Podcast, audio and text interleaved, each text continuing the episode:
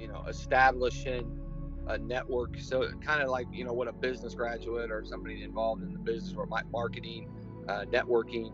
I, I, would have maybe done that earlier uh, and been a little more aggressive with that earlier in, you know, even you know as I was in college um, and doing the managerial thing with Coach Knight. And but I think I, I wish I would have devoted a little more time too to you know making making some connections um, in uh, other levels of basketball or just people in different universities at the time or whatnot. So I, I think probably networking.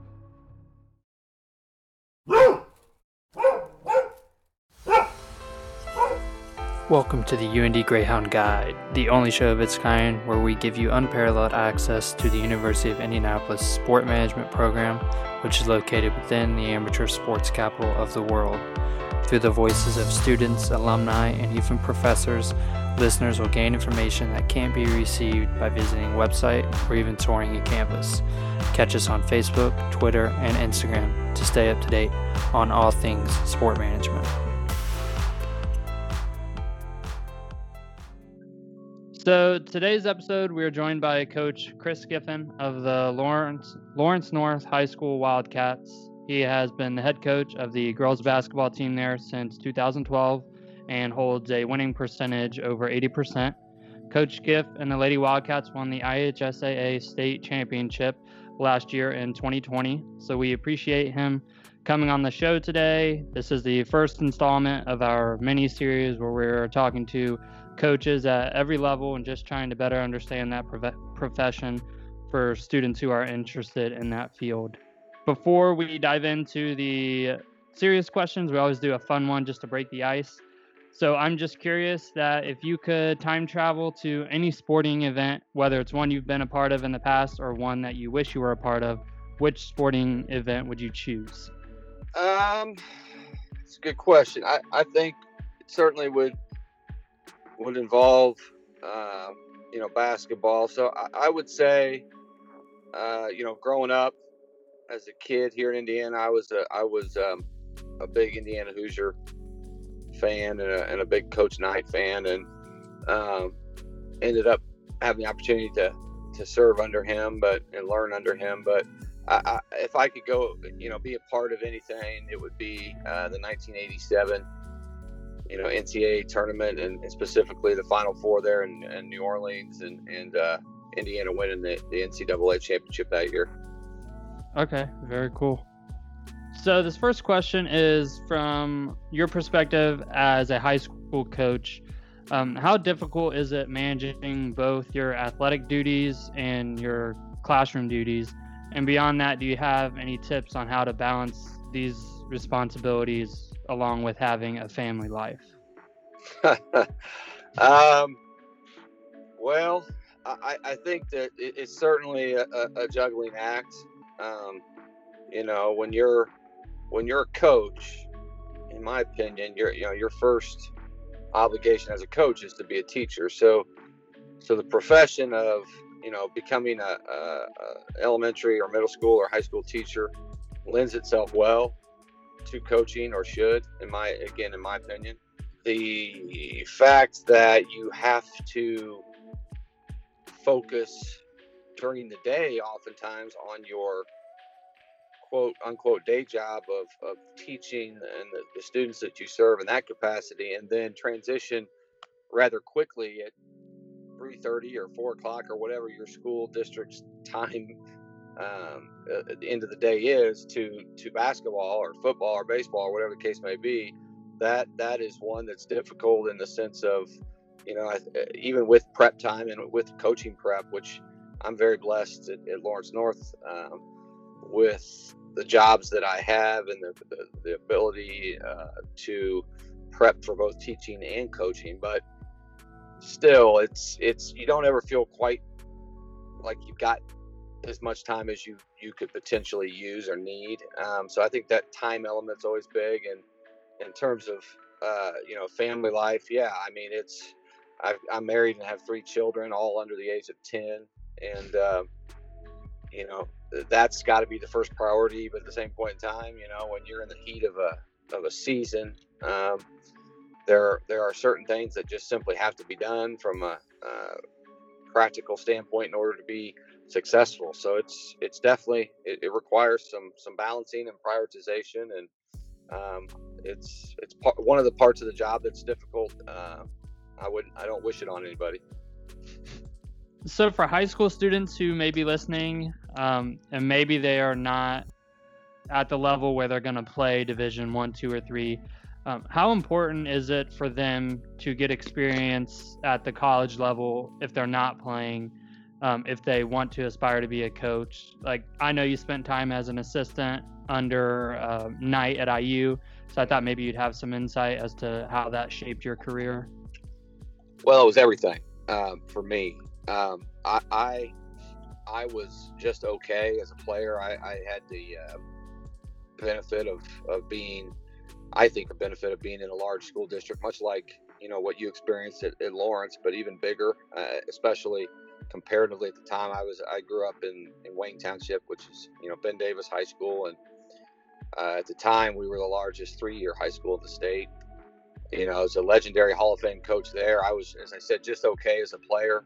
Uh, never really uh, made an impact on varsity basketball. I was a part of the program for a while, but didn't um, but it was always my first love and passion. And uh, when I went down to Indiana Bloomington, I had the good fortune of interviewing for a student manager position there, which is a fairly lengthy process, to be honest with you, uh, to be a manager there. And fortunately, I, I, I, was selected as one of the, the guys that particular year and um, served three years there doing that. And, and then had the added benefit of um, going to be a, a graduate assistant coach, working on my master's down in Lubbock, Texas for Coach Knight at Texas Tech in the early 2000s. So it's certainly possible, you know, if you've got a passion for whatever sport that is, to pursue that and to become, you know, a coach, whether it be an assistant, a head, and, and even at, at, greater levels. We've got, there's examples even on my Coach Knight, so to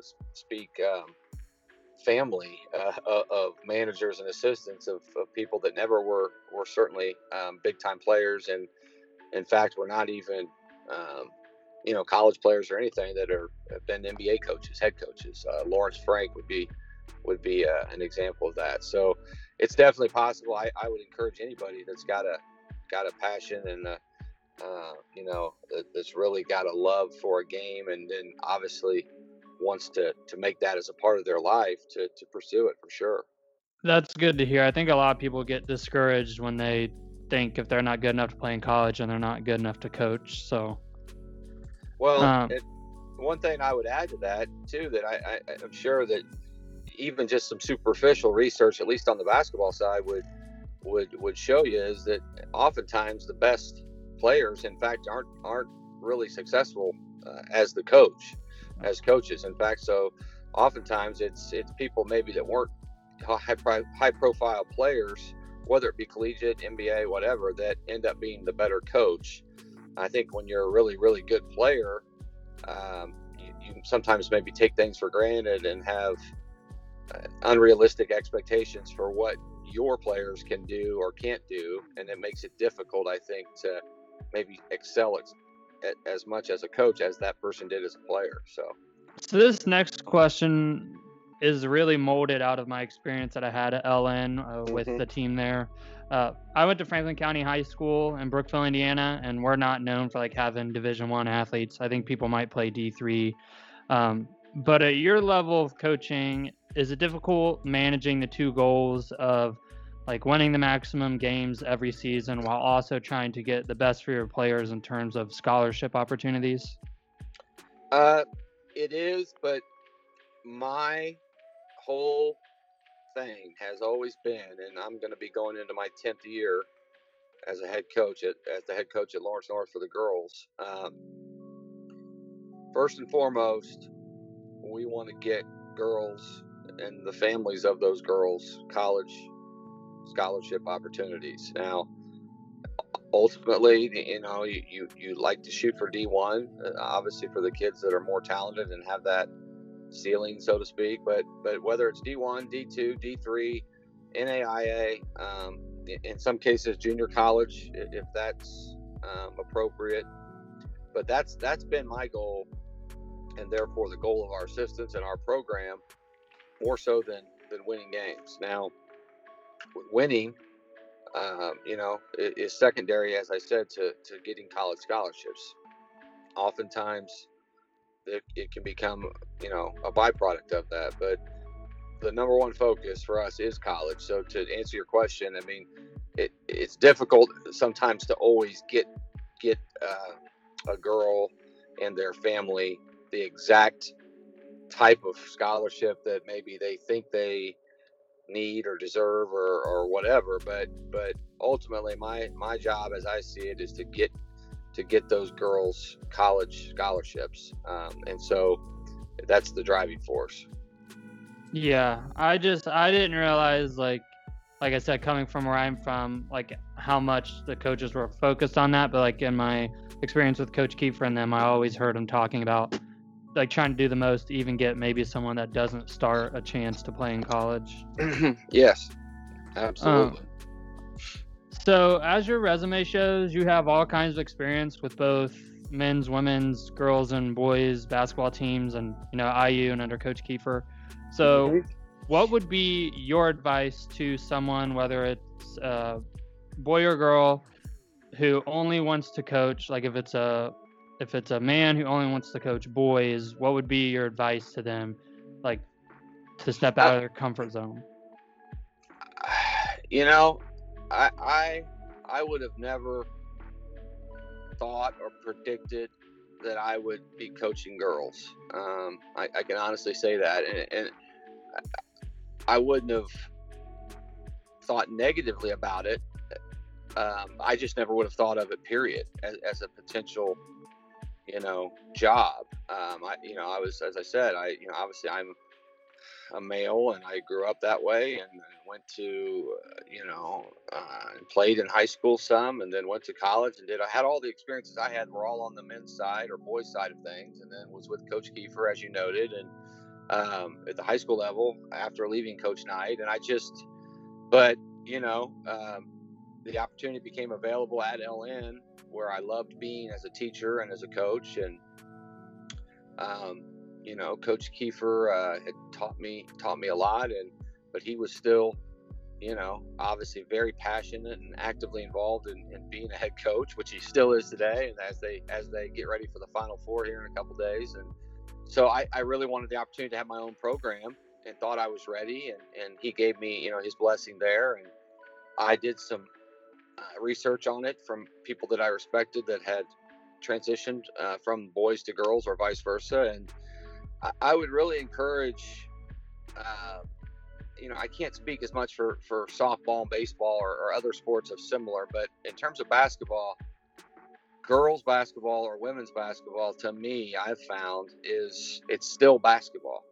It, it, it's still the game. It, you know, there there is there are still the same you know strategic and tactical challenges and and um, applications and there is still that competition that I think drives anybody that's that's wanting to coach and compete. Um, certainly, the boys and the and the men's side is much more reliant on um, athleticism, you know, and oftentimes size is across the board a little bit bigger, and so the game maybe is faster, bigger, stronger, uh, as I said, more athletic, a little more above the rim, so to speak. But but strategy wise and, and actually the fundamentals of the game then can also become more important or more valued in the in the women's side of things. So there there are trade offs, you know, uh, for both. But I would encourage anybody that is either not even thinking that way like me or for whatever reason closed minded to the girls um, side of things to to really um, you know solicit some information from people that might have more of a background and a knowledge of it because I think they'll find that it's it's really quite special. I went to a coaching camp in North Carolina like six years ago, a Jay Bilas camp, and uh-huh. there was a guy there from Atlanta. He was a coach and he coached women's ball, and he was the only one in the program that coached. Uh, it was a girls' high school in Atlanta, mm-hmm. and they asked him why he went that route, and he said that he thinks the girls and women's side of it, he said, is like the most pure part of basketball that's left, and I thought that was cool. Yeah, I mean that that, that kind of I think just builds on what I said about more of a reliance on the fundamentals and playing below the rim. I mean we're you know we're not setting any back screen lob plays for dunks uh, or anything. Not and again there are it, it's growing. I mean there there are certainly some high school girls and collegiate girls and obviously WNBA women that that can dunk the basketball and, and do, but it's it's few and far between compared to the men. So so the last question here I guess I'd just tinker it because you just answered a lot at the your last one. Sorry about that. No, you're good. Um, I guess if you could go back to yourself, like coming out of high school or whatever, and then before going to IU and everything, what would be a piece of advice that you would give yourself to better prepare you for like what lies ahead in the in the coaching profession? I think that for me, and again, this is this is pretty unique and, and, and very individualized, but I I would have tried to be a little more aggressive with contacts, uh, resume building, you know, establishing a network. So kind of like you know what a business graduate or somebody involved in the business or marketing, uh, networking. I, I would have maybe done that earlier uh, and been a little more aggressive with that earlier in, you know, even you know as I was in college um, and doing the managerial thing with Coach Knight, and you know, I I uh, I spent an awful lot of time trying to soak up all the knowledge that I could, which I don't regret at all. In fact, I wish I could have even done it more. But I think I, I wish I would have devoted a little more time too to, you know, making making some connections. Um, you know, in, uh, other levels of basketball or just people at, at, different universities at the time or whatnot. So I, I, think probably network building. Okay, that's different. I didn't think you, you were going to go that route. So yeah, that's really it. I mean, we got through the questions pretty fast.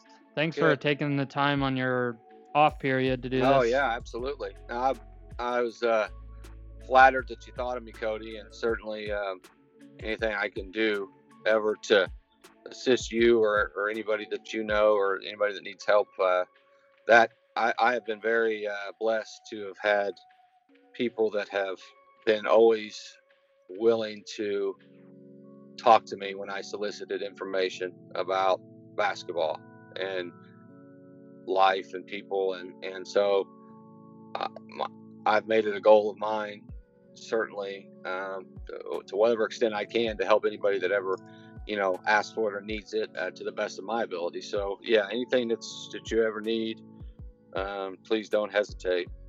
Awesome. Um, I have one question. What's your prediction for the boys' upcoming games?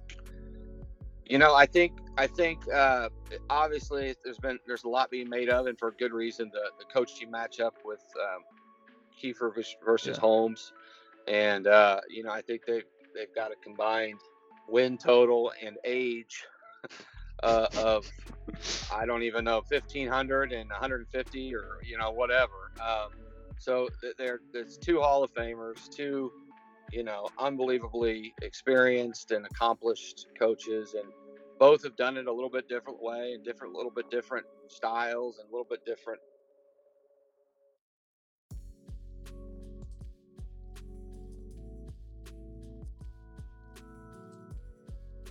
thanks again for including me. And as I said, if you need anything with follow up or ever, just let me know. Will do. Thank you. Okay. Have a good rest of your day. Yep. See you. See ya.